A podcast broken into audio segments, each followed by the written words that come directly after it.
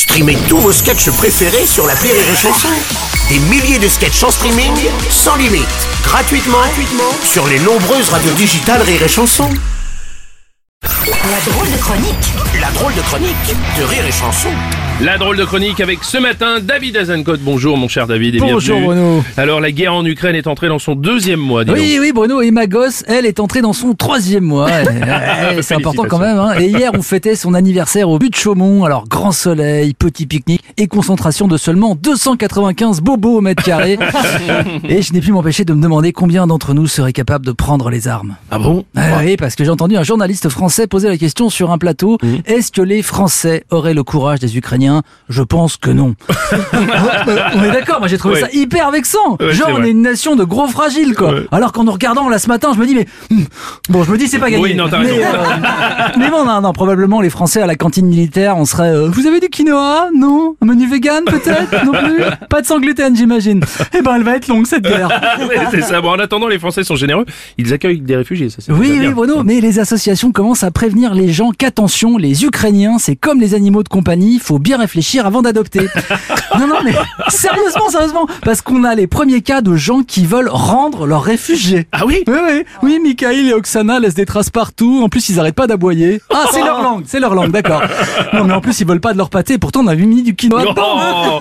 bon, bah, écoute quand même. Bon, t'as vu l'opinion publique On veut beaucoup à le roi Merlin de rester en Russie. Oui, oui, et en c'est- France, en France, des vendeurs se font insulter en magasin par les clients en mode Ouais, salaud, ordure, collabo Bon, sinon, j'aurais besoin de vis de 10 mm, vous les avez en laiton Ouais, merci, enculé, merci Faut le vouloir quand même, à un moment donné, change de magasin. C'est ça. Des personnalités qui se rendent en, une- en Ukraine aussi, avec Sean Penn notamment. Ouais, Sean Penn qui menaçait, si on ne diffusait pas une allocution de Zelensky pendant les Oscars, de, je cite, faire fondre ses statuettes. ouais, littéralement couler un bronze pour l'Ukraine. Mais ce qu'on retiendra évidemment des Oscars cette nuit, c'est l'énorme tarte de Will Smith à Chris Rock qui se moquait de sa femme. Comme quoi, en matière de happening, même une guerre ne pourra jamais battre Hollywood. Euh, mais c'est vrai, les jeunes Français, des jeunes Français euh, partent quand même par leurs propres moyens se battre et je salue leur courage. hein. En plus, ça nous change de la dernière fois que c'est arrivé. C'était quand je- Bah c'était Daesh Bruno. Ah oui, oui, oui, oui. Ah, Daesh moins bien. ouais. Après on peut dire beaucoup de choses sur les djihadistes, mais c'est quand même grâce à eux, enfin grâce à l'un d'eux, que les Corses vont avoir leur autonomie. Ah, le gars a réussi en 5 minutes ce que le FLNC avait pas réussi en 50 ans. Euh, oui, bon, peut-être c'est- on s'égare un petit peu. On veut pas d'emmerde en plus, surtout. Ouais. Bon, bon, en attendant, l'Europe continue d'acheter du, du gaz aux Russes. Hein. Oui, c'est une situation complètement absurde. On file de l'argent à nos ennemis en plein conflit. C'est comme si pendant une baston, je m'arrêtais, je faisais Attends, attends, gros, t'as reçu mon Lydia ou pas? Ok, on reprend, mets-moi une pétate. non, mais regardez pas comme ça, me regardez pas comme ça. Je, je me bats. Ça m'arrive de me battre. Ah bon je perds, mais je me bats. Ah oui.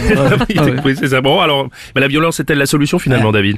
Je, je crois que même Emmanuel Macron a dit qu'il ne fallait pas faire la guerre. Oui, il a même dit l'OTAN a fait un choix, arrêter la guerre sans faire la guerre. Euh, c'est quoi le concept? On peut pas faire l'amour sans faire l'amour. Enfin, si, dans Demolition Man, si vous avez la référence. on, peut, pas faire du sport sans faire de sport. Oui. Enfin, si, on peut, si on s'inscrit à la salle le 2 janvier et qu'on n'y va jamais. Oui, c'est vrai. Mais bon, je veux dire, à un moment donné, il va falloir y aller, quoi. Je veux dire, moi, moi, je vais être honnête. hein. Moi, je suis pour qu'on bombarde le Kremlin. Qu'on bombarde le Kremlin, d'appel pour le compte CPF. Oui Alors, Poutine, en trois jours, il arrête, hein, il demande l'armistice. Arrêtez, appelez-nous maintenant Arrêtez Nous pas vouloir formation, ok Arrêtez, par pitié, arrêtez C'est la drôle de chronique de David Azencote.